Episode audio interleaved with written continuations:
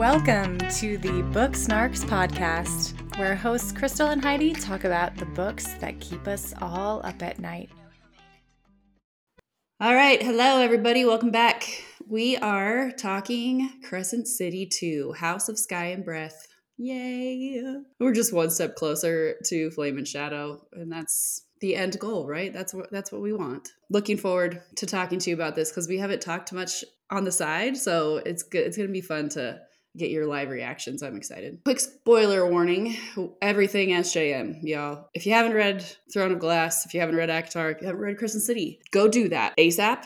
Come back. We can't talk about Crescent City 2 without talking about everything. I thought we could start with the Goodreads summary because I think that'll ground us and it's quick and it'll get us in the headspace we need to talk about the character deep dives, which is kind of our preferred discussion style. Bryce Quinlan and Hunt Athalar are trying to get back to normal. They may have saved Crescent City, but with so much upheaval in their lives lately, they mostly want a chance to relax, slow down, figure out what the future holds. The Asteri have kept their word so far, leaving Bryce and Hunt alone. But with the rebels chipping away at the Asteri's power, the threat the rulers pose is growing. As Bryce, Hunt, and their friends get pulled into the rebels' plans, the choice becomes clear. Stay silent while others are oppressed or fight for what's right. And they've never been very good at staying silent. In this sexy action packed sequel to the number one bestseller, House of Earth and Blood, Sarah J. Maas weaves a captivating story of a world about to explode and the people who will do anything to save it. Whew! So we have the same cast of characters and we also have some new faces. But man, this book, just like the first one, and maybe even more so, the twists and turns, the subplots, the storylines, every everybody's character goals are just so different. Like Hunt just wants to chill and kick it mm-hmm. and have a good life with Bryce, and Bryce is like, I want to, I want to. No, we gotta, we gotta go stir the pot a little bit more. Yep. He does not want to get dragged in again. He's like, I've been here, I've done it, I don't want to play. And Ruhn is finally starting to find his place in all of it and coming into his own and realizing his own goals and not just following blindly in his father's footsteps. We have Hypaxia, we have Tharion. Tharion's story in this was so good. And then, of course, Danika is still Still dropping bombs. stirring the pot. yes. all right. So with that, let's um let's dive into some characters. Is there anywhere you want to start? I mean, it probably makes the most sense to jump in with Bryce and Hunt. I like Hunt better in this book than the first book. I will say that. Agreed. I like his down to earthness, eh, that he doesn't want to be involved, but he also wants to protect Bryce at all costs. I still love Bryce's like blatant disrespect and snark to any form of authority. From the jump. I will say that I don't love their spice in this book. They feel inauthentic, and I feel like it takes away that the, from the relationship that they actually have. They were way better in the first book, I think. They were more intimate. They feel cheap in this book to me, but I still love them as a couple. What do you think? Okay, yeah, I can see that. I mean, I was going to talk to you about their mating bond because Uh, yeah. it feels very it feels very off theme. For SJM. Yeah, it was just should we call ourselves Yeah. mates? Sure, let's call ourselves mates. And then all of a sudden Ruhn could smell the mating bond and it was just that didn't I don't I know. that one just it didn't sit well with me for no, some reason. I totally agree. I totally agree. Like, I, since who gets to decide in any of her books? Who just is like, yeah, you want to be mates? Let's do it. It just doesn't like. Yeah. I don't know.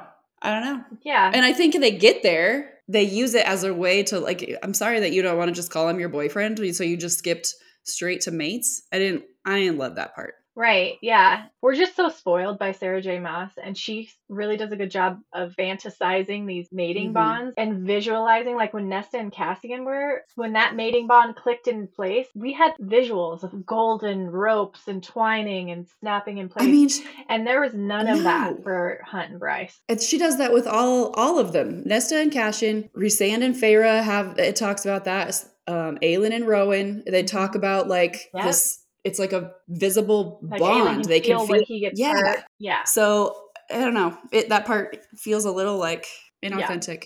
I agree. Just it's just off brand. I think it's just off brand. But talking about mating bonds, Ruhn and Lidia are mates, and they are my favorite couple Yes. in this book.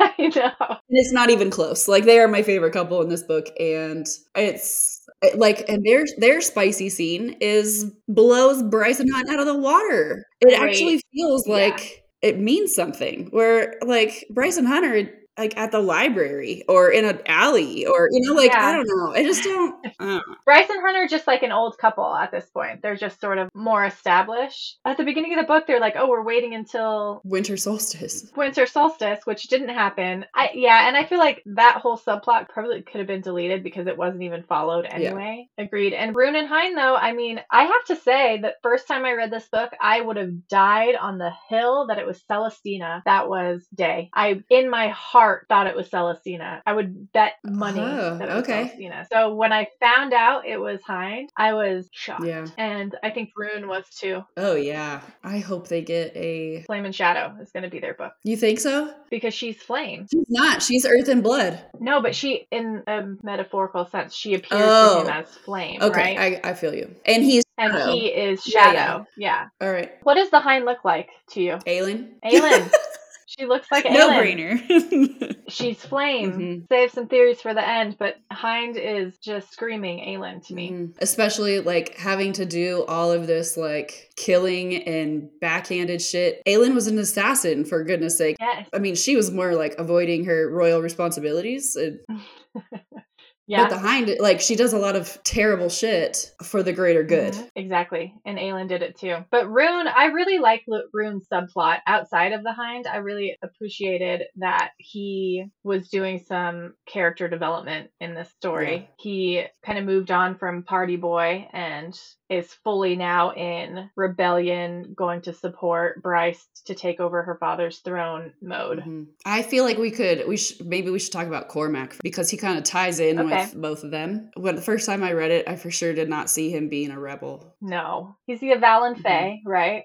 We don't really know much about them. The introduction was here's this cousin who has this history with Ruhn. We don't like him for that. And then we learn that he's betrothed to Bryce. And so we double don't like that. And now we think he's in cahoots with the Autumn King. We're set up not to like him pretty he plays quickly. his role very well. For sure. And he is in love with Sofie. Mhm. We learn that Sofie has this incredible power that we thought was extinguished from the world long ago by the Asteri. And she's drug along as this character that may still be alive. For 75% of the book, we have this hope in our heart and are praying to the SJM gods that But she made it. Sofie's alive, mm-hmm. that she made it, and she didn't. And that hurt my heart a little bit. Yeah, I Like, nobody's safe here. I do agree with that. I do think that it's going to sound a little callous, but I feel like somebody had to die, you know, in that regard.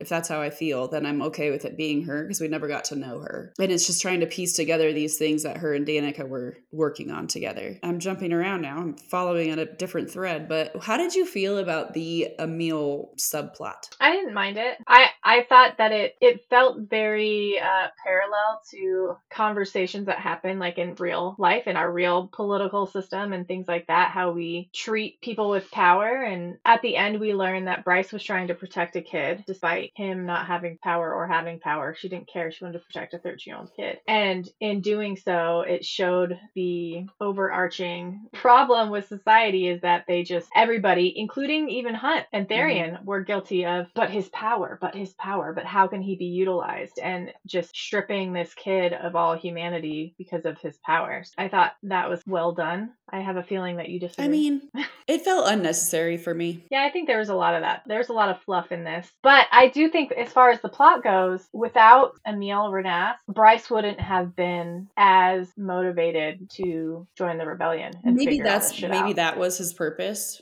the only reason she agreed to help anybody was because of this kid I th- like it was Mhm. very well established in earth and blood that she fights for the humans and the people that have no power like that's the whole end to the book. So i didn't feel like it was mm-hmm. needed in that regard because that's like half the book that they're looking for this kid. And then it kind of came to a okay I'll, she just knew where he was this whole time and or set all this stuff up. If I don't know, it just felt weird. The only thing I can think of is that it, he was it was that involved because it's setting us up for him being more involved, or even her parents, like Randall Silago, getting back involved. To me, he was a reason to push the plot forward, but not the focus. Even when she was going to the meat market to talk to the Viper Queen about him, the conversation he was a very small part of that conversation she was she was using the kid to figure out what Danika and Sofie were up Yeah. to and wanted to know what they knew. The kid was just kind of secondary. I think it was just a tool to move the plot forward. It was well done in that regard. Book could have been half as long for sure. Yeah,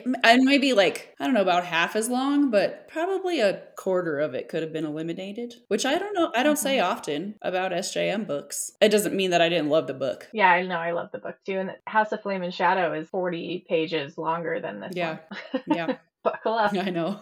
okay, I got distracted from Cormac. So we, we were talking about Cormac. Yeah. He's a rebellion leader. He is the one who sets up Ruhn and Day to, you know, meet and communicate. And hmm after he found out that Sofie was dead, he was like, fuck it. I Mhm. can give the ultimate sacrifice. Totally. And he made that decision early, and you could kind of tell in his tone with this conversation with. Ruhn at the end, before they go into the Asteri's zone. He was like just morose, Yeah. numb from he started being more absent in the kind of their their team meetings if you will. And he knew that Ruhn was going to have that conversation with bryce as far as like her being queen instead. And i feel like because he kept talking about how he was talking to his dad and i feel like he was trying to tee it up to his dad too that Yeah, bryce is going to be the one that's Yep. carrying on. I liked him i liked him as a character I did too. This is going to be off the wall, but do you think he'll come back? Because all we really know is that there was a giant explosion. There was no, we didn't see a body or anything like that, Yeah. right? um, my gut is that he's dead Okay. I will say Sarah J. Maas has killed more characters in this book than in others, like the posse in Throne of Glass. All survived. i mean the ACOTAR all survived. Like she's a sucker for a happy ending, which I love. And in this one, it seems like there's people are fair game, and it scares me. It is a little scary. It is a little scary. But I won't say I wouldn't say that she didn't kill anybody in Throne of Glass because the 13 like gutted I me. know. Oh my god, you're right. I forgot about the thirteen. And Gabriel. So Gabriel, you're right. I wasn't as sad. I, I, for some reason I wasn't. I was I was sad, but I wasn't as sad like the 13. I still am not over that. I'm still grieving them. Asterin, how could you? okay. The other thing that played a role in this book is the dead themselves are our characters. Hypaxia talks to the dead. They can go visit the bone quarter. They have the mystics to talk to the dead. it's interesting. Yeah, and so given what the Asteri do, which is suck the life energy of the living and the dead, I wonder if in future books, maybe House of Flame and Shadow or the fourth book, um, Probably many Waterworld- waters. I like it. I like it better. that part of the plot line is going to be Bryson Hunt and the crew Mhm. saving the dead from that fate too. So even though Cormac and Sofie pass, they're still going to be saved in the end. You know what I mean? Hypaxia is going to be a major part of this. Yes. And if you think of Throne of Glass, Elena maybe will come into this as well. Maybe she'll be saved. Maybe. All right, so there's Yeah. my soapbox. So speaking of Hypaxia, you want to get into her next? Hypaxia Yeah. and Celestina? Mainly Hypaxia. She turned into the homegirl during this book, which I love I to like see her. Bryce. I love the, the girl friendships in SJM world. So yeah, they're homies. Especially because in this series, there's a lot less females. Throne of Glass is very female leader heavy, Mhm. if you will. And ACOTAR has a lot of female leads between the sisters and Mor and Amren and all of them. It's less in this series. There's a lot Yeah. more males. But the women are still driving it, Hell yeah. still leading it. Uh, I do. I like that she reached out to her, like, I need a girl to talk to. I have her number. Let me just call her up. Yeah, we'll just build the bridge. What about Hypaxia and the Hind? I think that they're gonna have a better relationship in the future. I think so too. They're going to realize that they're on the same team because I, mm-hmm. uh, Hypaxia knows too much. Like she's in now. How is that going to affect her and Celestina? Celestina did give info to the Asteri. I feel like she knows something's up. She said too many times that she's like, "Let me know if you need anything. Let me know if you need help." But then she still gave him information. So I don't, maybe she's a double agent, but in the other way. All right. You know what I mean? She's She's like she's working for the Asteri and she's gonna double cross Hunt, which she kind of already Uh-huh. did. Just when I was starting to trust her, I learned that Celestina folded. Unless the Asteri is playing him, you know, it, that's it's possible. No. How else would they have known that Hunt left with a duffel bag full of weapons? There's no other way. Yeah, Hy- Celestina's a question mark for me. I don't know if it's redeemable or not. We'll see. But Yeah. Hypaxia does love her. That's going to kill Hypaxia to know that Celestina is a double agent. But I do think, to your point, Hypaxia will come into play with the dead. I mean, the fact that she and Lidia are sisters, but Lidia is earth and blood because she took her dad's traits, you know what I Mhm. mean? Yeah. And Hypaxia is flame and shadow because she's a necromancer, you know? I mean, yeah. What's that story that the Hind tells Ruhn? oh, it's About- her story. It's it's so reminiscent Yeah. of Maeve telling her story to Aelin when she's trying to get information out of her, like in her dreams. Mhm. She is telling her story. How she was kind of abused by her Mhm. father, basically. Who's up next? Tharion? Sure. I don't know if we're going to agree on Tharion. yeah, okay, well, then you start. Okay. I said after the first book that I liked, and I still do like the banter between him and Bryce and like the Mhm. flirtatious relationship, right? I think that's still fun. He bugs the shit out of me in this book. He's got conflicting uh, goals. He is lost. hmm Then he goes and swears the, a blood oath to the Viper Queen. That is what happened. Yeah. And her blood tastes funny, so don't get me started on that. Oh, we should get started on that actually, because that's exactly what happened. He took a blood oath to a, a vowed queen, basically. Oh man, he sure did. He's in her thrall. She's got a tether to him, and he can feel it that far away. He fucked himself. That's what he did. Did he have a choice though? I mean, think about it. He was about to die from the River Queen's vengeance because he broke up. But you're right. He was just a lost soul throughout the whole thing. What he should have done is if he's already dragged the daughter along for 10 years, wait another, like, man, granted, they're about to leave, but wait another, like, two days and contact the Ocean Queens people, get some backup, and then be like, you know what, we're over. Sorry. It wasn't well thought out, Darian. No. But what worries me now is that in future books he he could double cross because of that bond. That's very like Fenrys feeling to me or, you know, something like that. Like the cadre, how they had to answer to Maeve. He's gonna, these are bold predictions. I think he's gonna die. when they were talking about the other Fey guys that she has, they defected from the Autumn King, swore a blood oath basically to her. He defected from the River Queen, space swore a blood oath. Mm-hmm. I think he is going to have major regrets about that and will try and sever that bond. And I don't think there's going to be somebody, there's not going to be an Aelin that is like, live. Right. Well, if that does happen, I would I would imagine it would be because he's trying to save Bryce or Hunt or etc. But I don't think that's going to happen until. What if Hypaxia can resurrect? Resurrect. Can she resurrect? I think she can just talk to the dead, though, can't she? She can't actually resurrect anybody. I think she can, but it's like dark magic that she doesn't touch. Hmm. if I'm remembering conversations correctly for, with her. It's just not. It's like it's it's Okay. not good. It's not good when it happens or something. I could be wrong. I could have just made that up. I do that sometimes. what do you think about Tharion? Yeah, I think I'm on board with you. I, I don't know that I want to accept the theory that he's gonna die trying to break the bond, but I do think he will regret making that bond.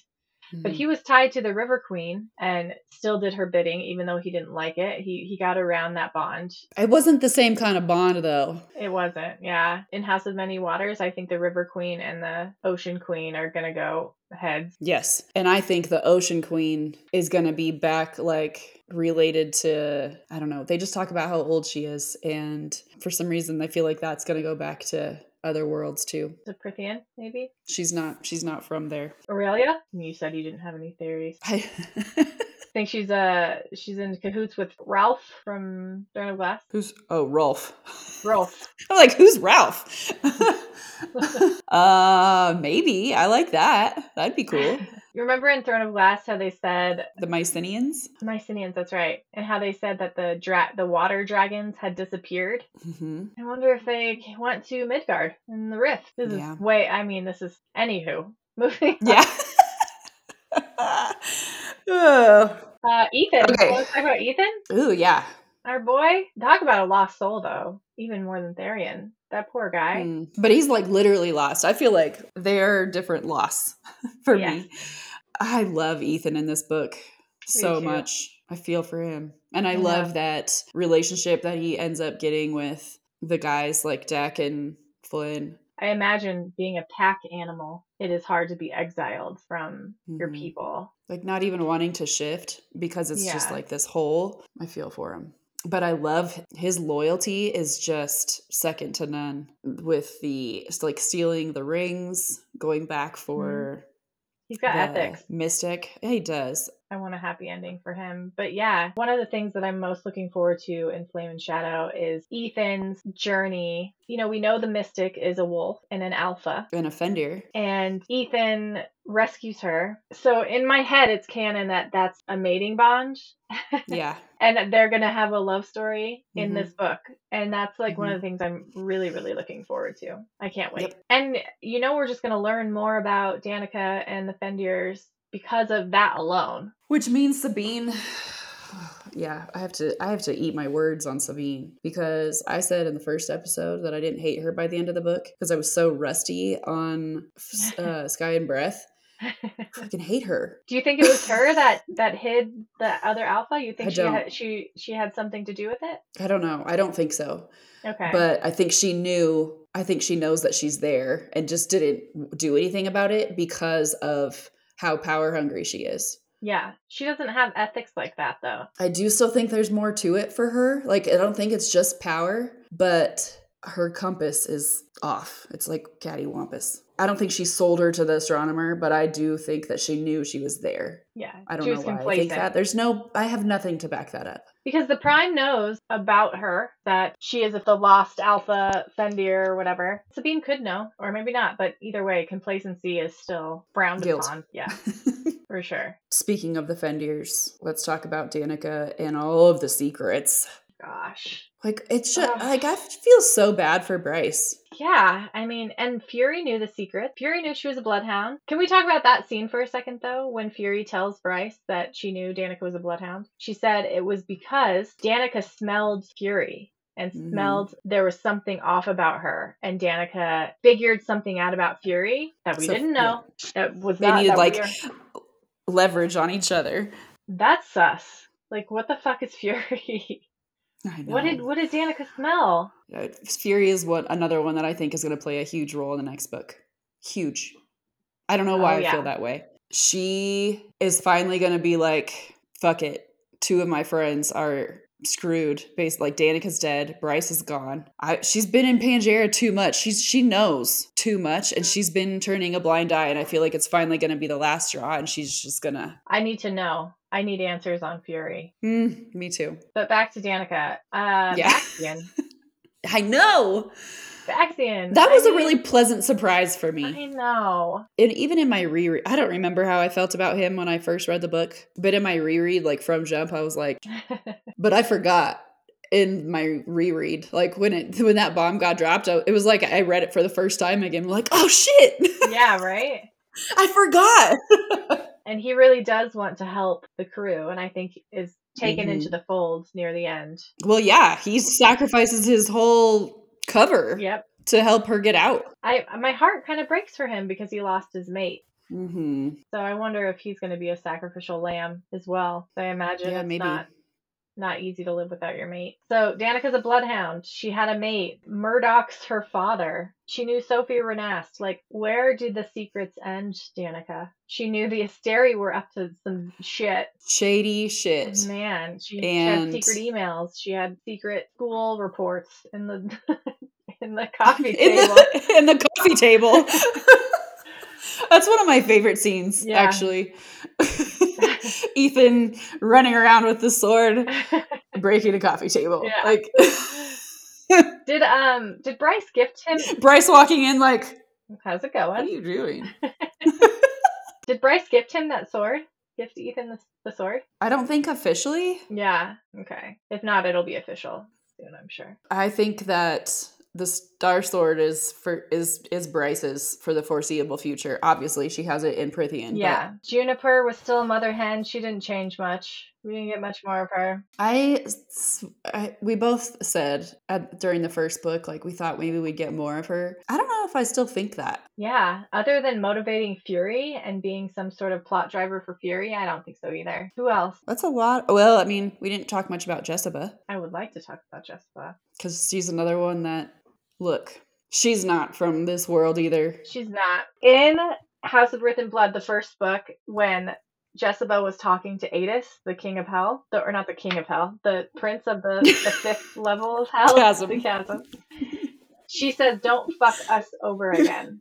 Okay, and that one little word, "us," don't fuck us over again, tells me all I need to know that she is absolutely from Prythian or Erilea, but I think Prythian. I think Prythian. hmm I cannot wait to learn more about her though, because she's the one, she brought all the books. Yes, She has the whole library. She knows what's going on. She has The Walking Dead and the Book of Breathings. She Oh, has one from Breathings. each world. Walking Dead is talked about too. in Throne of Glass. Yeah, from Throne of Glass. Yeah.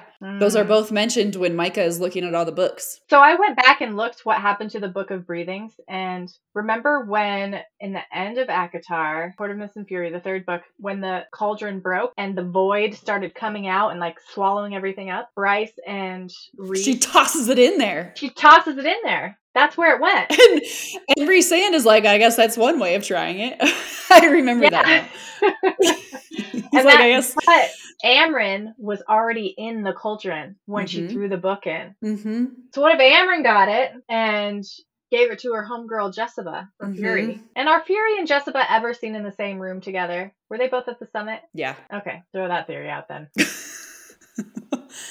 I mean, I know they were both at the summit because Fury is the one who has a helicopter on site that Micah didn't break. That's right, and it was Jesiba's screen. hmm I mean, Jesiba is a sorceress, and the astronomer is a sorcerer. I feel like there's going to be a tie there because he's up to some shady shit, and he talks to Hell a lot. He is shady. I don't trust him. No, not even a little. If he didn't have the rings, there might be a redemption chance But he uses Hell to torture his mystics. to torture them. Yeah, An asshole. yeah. Because he he claims they chose to be there, like blah blah blah, but then we find out they were sold, like by their families, basically. hmm Yeah, he he sucks. He sucks. When I picture him in my mind, I don't know that they gave a very detailed physical description of him, but in my head, he's like this short, slimy guy, probably bald, you know, with like a wizard cloak on. Do you know what I picture? What? Quirrell. Oh, Remember from Harry Potter. Yes. totally. He's very Quirrellish. Just like. That's my mental image. And we, I don't really think there is a descriptor for him, but that is what I picture. He's kind of a weenie. Perfect. Yeah. but his rings, now we have three fire sprites that have Mhm. learned about Lehabah. They could rally Flame and shadow. Sprite to fight again because obviously they fought before, right? In the first war with Hunt. Yep. I feel like because uh, yes, we already we just said the wraiths are House of Flame and Shadow, but we talked before about the like repetition of Lehabah saying, "I'm a descendant of Ranthia Drahl, Queen of Embers." Mhm. I really feel like that's gonna that's intentional. Mhm. I feel like that's gonna come back. Lehabah's gonna get her. Or Her her line.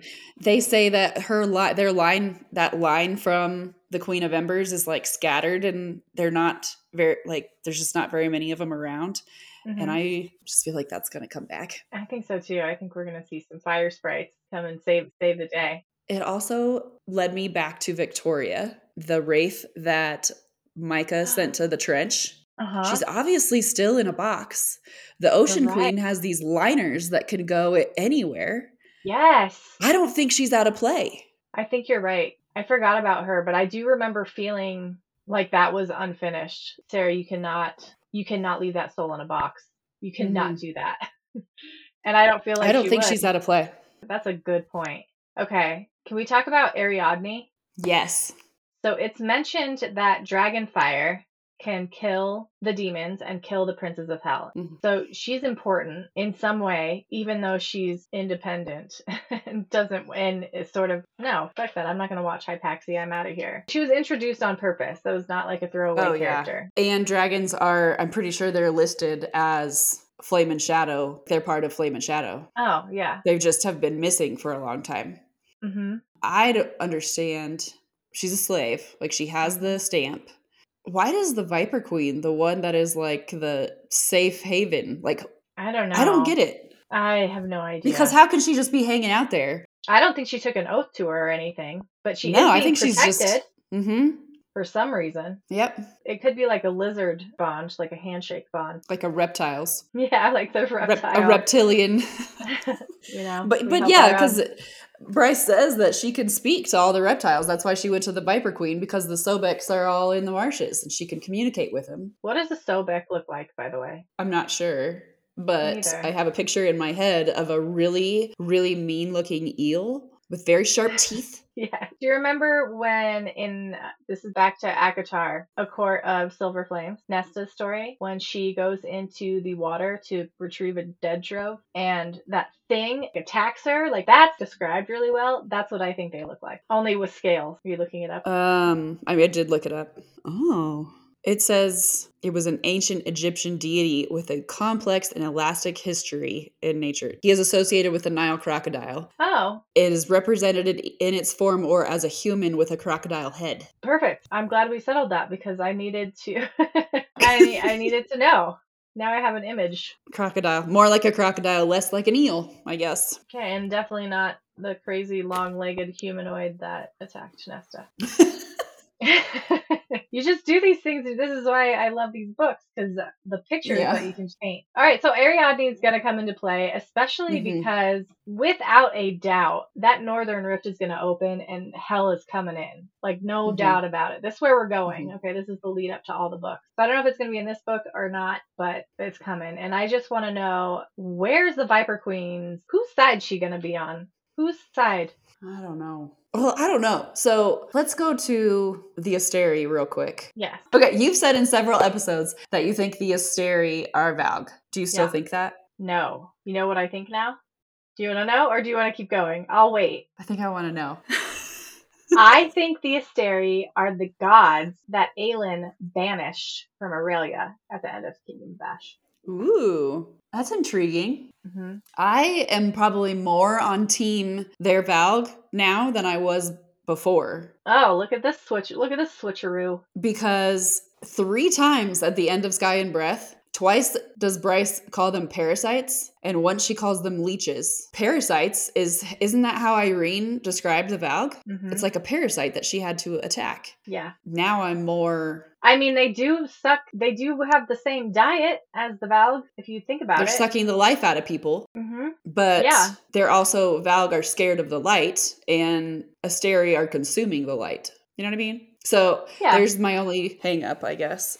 She used the word parasite twice, and I just can't get over it.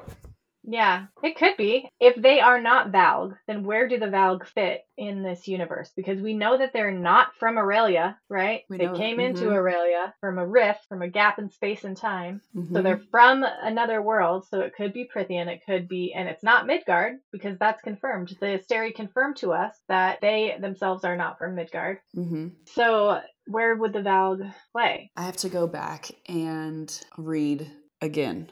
But when she's learning all, like seeing all the maps and the worlds and everything, so one of the worlds because is very dark and the pit the seventh level of hell is described as the darkest right? All those levels of hell get darker as you go down.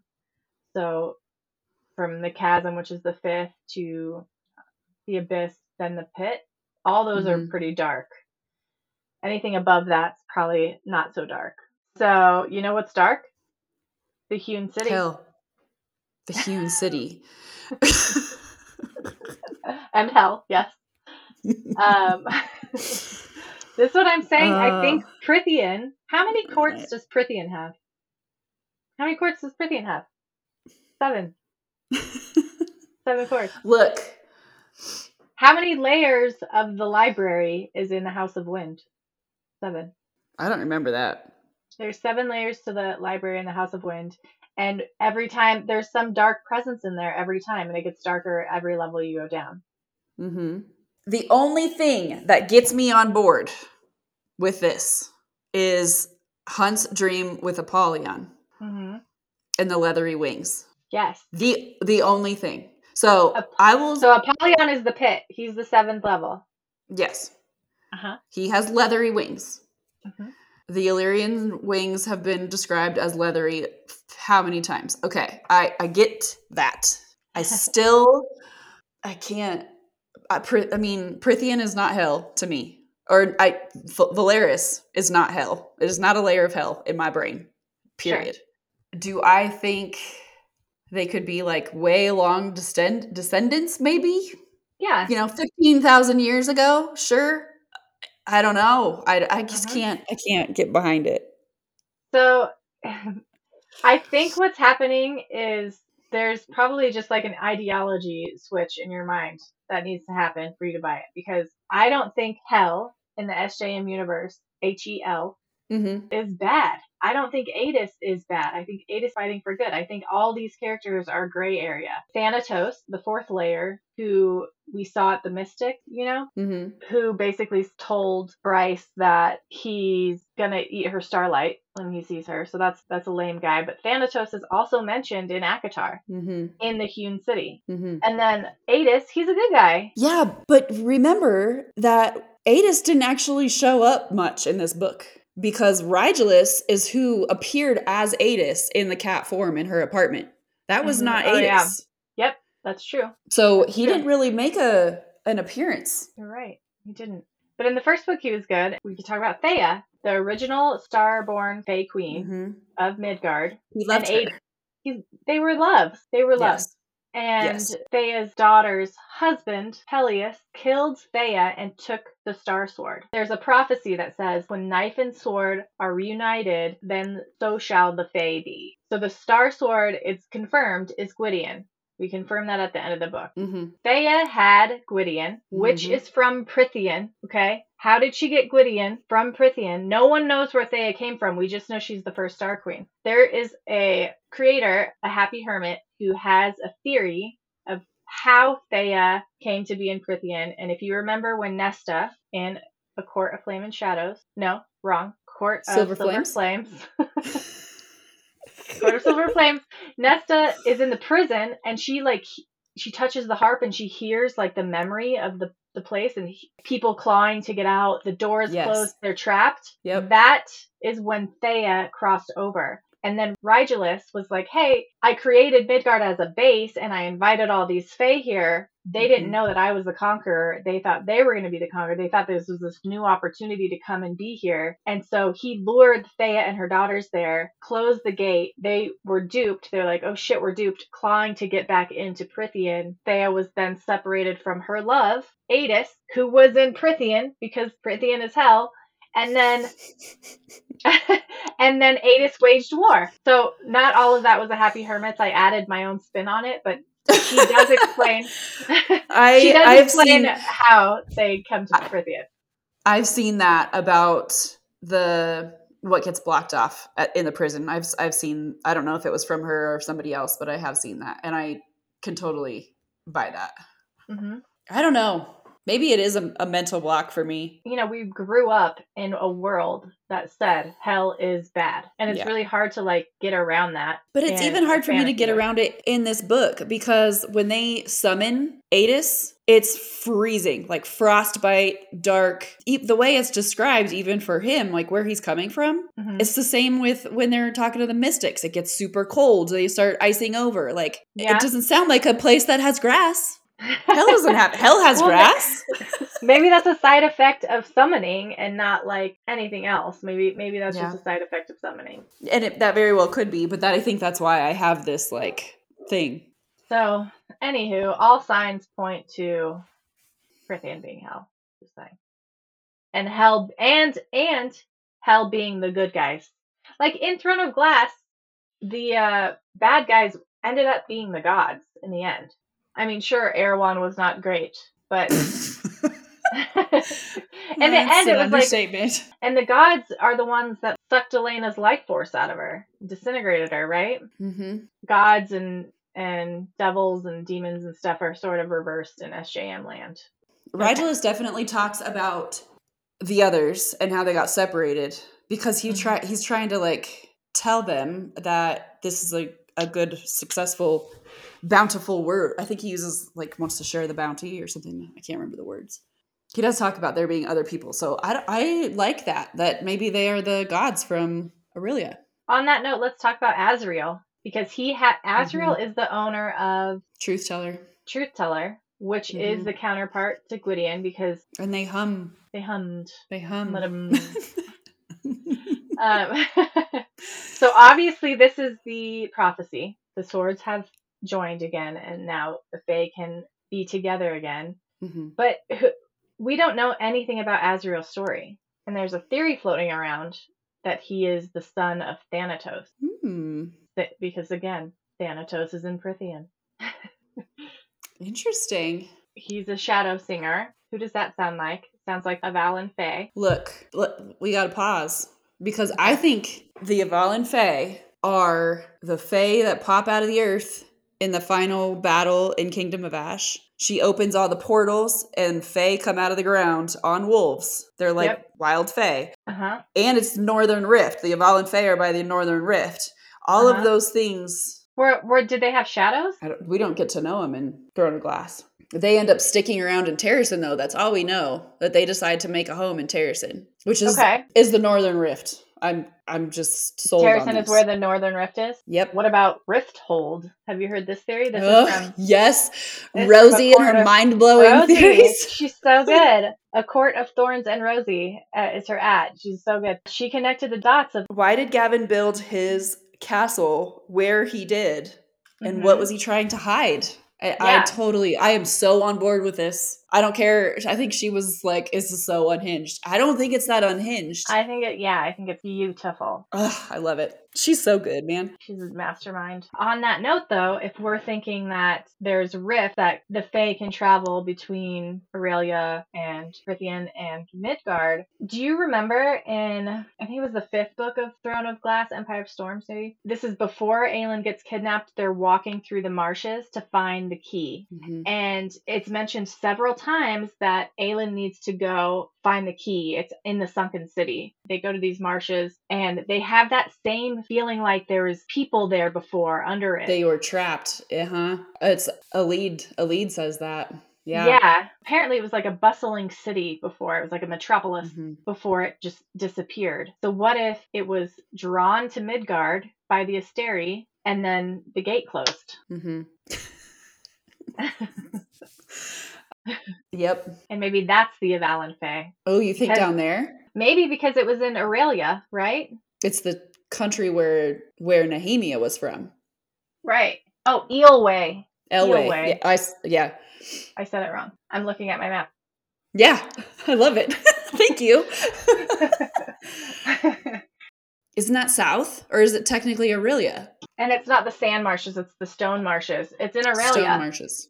I could get on board with with that whole Mhm. idea, but I don't know that I think the Avallen Fae are down there. I think they're in Terrasen. Okay. So we have Aurelian Fae and Prythian Fae in Midgard. I think we can Mhm. both agree on that. Where is home? Like, where is the home of the Fae? Is it Prythian or is it Erilea? Or is it both? Because they are different. Like, Erilea's um, Fae can't have iron, right? And then Prythian Fae can, Right. So maybe it's both. They're just different. Did we have any Okay. shifters in, in? Do we have any shifters mean- in ACOTAR? Well, we did. Uh, fucking obviously. Rhysand. Yeah, he can go back and forth. hmm But And Tamlin was a shifter. yep, I just feel like uh, Midgard has way more species. variety. yeah. Mm, Totally. That's why it was so hard to keep track of it first. Okay, I have a question for you. Okay. Do you think we're going to get a lot of Throne of Glass in any crossover? You Yes. do? Yes. Do you want to know why? Why? Yes, I do Be- want to know why because I don't know if I'm mentally prepared. In the teasers that Sarah J. Maas and Bloomsbury have posted of pages of the book or different book covers, illustrations associated with this new book, House of Flame and Shadow, there's the Dag sword from Mhm. Throne of Glass in a lot of that imagery. Also the name, House of Flame and Shadow. Also the, the likeness of Lidia to Aelin. And also the fact that we know that we, I think it's been confirmed that the timelines are running concurrently. It's not like Throne of Glass was in the past because Aelin flew through both worlds. Mhm. So yes, I do think we're gonna have crossover. What do you think? I don't think we're going to. Ugh, such a pessimist. Well, I don't know if it's more out of like I'm trying to keep my expectations really low because Yeah, it's probably a good thing. if Aelin walks through a hole in the world and is, "Hey, did you need some help?" Something, you know, you know, I I, I will weep. I am not prepared, but I also feel like Aelin is Sarah Sarah Maas's favorite as well, and I feel like Mhm. she's, you know, Aelin has fought the good fight, and it, gets to just live her happily happily ever after. And I feel like she's going to leave them alone, and it will only be hinted at, or maybe other Fenrys is out looking for somebody. I feel like he could be. I feel like he could be a part of this somehow hmm in my okay in my ideal world it's like avengers endgame and everybody assembles avengers assemble it's not that's like not gonna happen for me Yeah. I don't think it's gonna be like that It would be pretty rude. So Aelin's War was fucking gnarly. Of She- all yeah of all three series, even though we haven't seen a war in in Crescent City yet, it's been Mhm. hinted at. But like the Throne of Glass War, I remember reading those last 500 pages that was just all fucking battles, and I just think it, it might be a little rude to bring them into another war. Like let them be. They're good. i really I, I really feel like they are gonna be left be if anybody shows up i'm going i will cry okay Yeah. Well, maybe she's just gonna be like a consultant too. You know. And I still think there's going to be like Erilea breadcrumbs, you know, Mhm. scattered around, and there's going to be Sure. hints. There's already ties, but I think it's going to be kept at that. I don't think that any of the characters are actually going to be in there. Here's another one. I guess we're talking theories now. Mhm. The Dread Trove in ACOTAR. uh-huh. There's a fourth object that Nesta couldn't quite pinpoint. This is not my theory. This is somebody's out I've there that I before. couldn't tell you that the horn, but that the horn is the pommel of the sword of Orynth. It's like a bone pommel. You know what I'm talking? You don't know what I'm talking Yes. about? hmm Yeah. From Throne of Glass. Were the Dread Troves all from Throne of Glass then? Because they were all made objects. And there is no cauldron in Throne Mm-mm. of Glass. I think Prythian is the oldest world. You asked me that before, and I don't know if we if I ever actually answered. I do think Prythian is the oldest. I feel like Prythian feels more evolved than than Erilea. Erilea seems, if we're putting timelines on things, it feels like Erilea is old school kings and queens and ancient things. Yeah, but I feel like there's more. You know, it's like comparing like Europe's history to American history. Like Europe goes back a lot further. American Yeah. history is like the last however many years. Mhm. I feel like Prythian goes back because like the the prison is Yeah. way older. That's true. And like the middle where the Weaver of the Wood Right. is, 1500 years old or something. Anyway, that was a, th- a theory that I saw was that the Sword of Orynth was the fourth Dread Trove object, and that that's the crossover. Is like the horn is because obviously the horn is made into different things because it was a horn, Right. but it got ground down and tattooed on and still works, so it can be anything. Mm-hmm. I don't know if it can be anything after this thing. No. But No, I think this could be the unless Could they be it. magic it. out of her, which they could totally magic her. I mean, uh, Hypaxia is a healer. She could potentially pull the horn out of her back. She pulled the venom from the demon out of her leg. yeah So, true. one theory. What is the I don't even know how to like start this. Okay, the blood rite in ACOTAR. Mhm. I think the middle mountain, Ramiel, is important. I don't know why they haven't like explored more of like what's actually under that mountain. Like th- they obviously know what's under the mountain in the middle. Why have they never done that for Romeo? Why is there just a stone at the top? So the blood rite is for Enalius, if that's how you say Mhm. it. Enalius holds the battle. That whole battle was against something that is has been lost to history. They don't know what what he was battling. And he bottlenecks them into a stone arch, archway because they're all trying to get up to a stone at the top of Romeo. Yep. what were the what were the beings that he was fighting i feel like there's some kind of connection there i feel like Enalius is he related to apollyon that's that's my and I feel like I'm kind of piecing, you know, like you just see so much out there. Like I kind of, I'm kind of piecing to, but the the stone archway for me is like a gate, and the mountain. I like what is under the, that mountain. Mm-hmm. What who are who is he fighting? I don't know. It's just, there's just too many too many things Yeah. to be ignored. It says it was the blood rite is the long ago battle between Fae and ancient beings, but so much of the history has been lost that they don't even like nobody's asking questions about what the ancient beings were. You know, like It all comes back to hell. I mean, Prythian. Or hell. Whatever you want to call it. I know. It might. so we start talking about Fury. Like we don't know what Mhm. she is. Danika's sniffed her out, but we don't know what she is. She Bryce sees Amren and is like, "Holy shit, you look like Fury." But Amren shows her looks. So where Mhm. the hell is is Fury from? Like what is her I just can't wait to find out. Because there, there's more Agreed. It's to your point about Maeve too. Like Maeve chose those looks, but I think yeah. there's there's a reason for the choosing, right? There's She was a be. shapeshifter, you know? Yeah. because she appeared when she was like trying to seduce Erawan, hmm she shapeshifted into Cal- Kaltain to be like, "Is this more your taste?" So Oh, it was yeah. an easy thing for her to transition around. So yeah, she totally chose illusionist. Amren chose that body. However, like is is Amren a wraith? I don't know because she she kind of lost her essence. I think she was some. You remember how she said she forgot? She was like a firebird, wasn't she? Amren. How when she so. wins that war, doesn't she fly over the whole field and just like ends the whole thing? She does, but like What is she? I, I don't know what. I don't even remember I what mean, book that is. But she said she she she is not from Prythian. Amren isn't. She said she No. was in, she was something different, trapped there. She she decided to leave. I wonder if she's a Steri.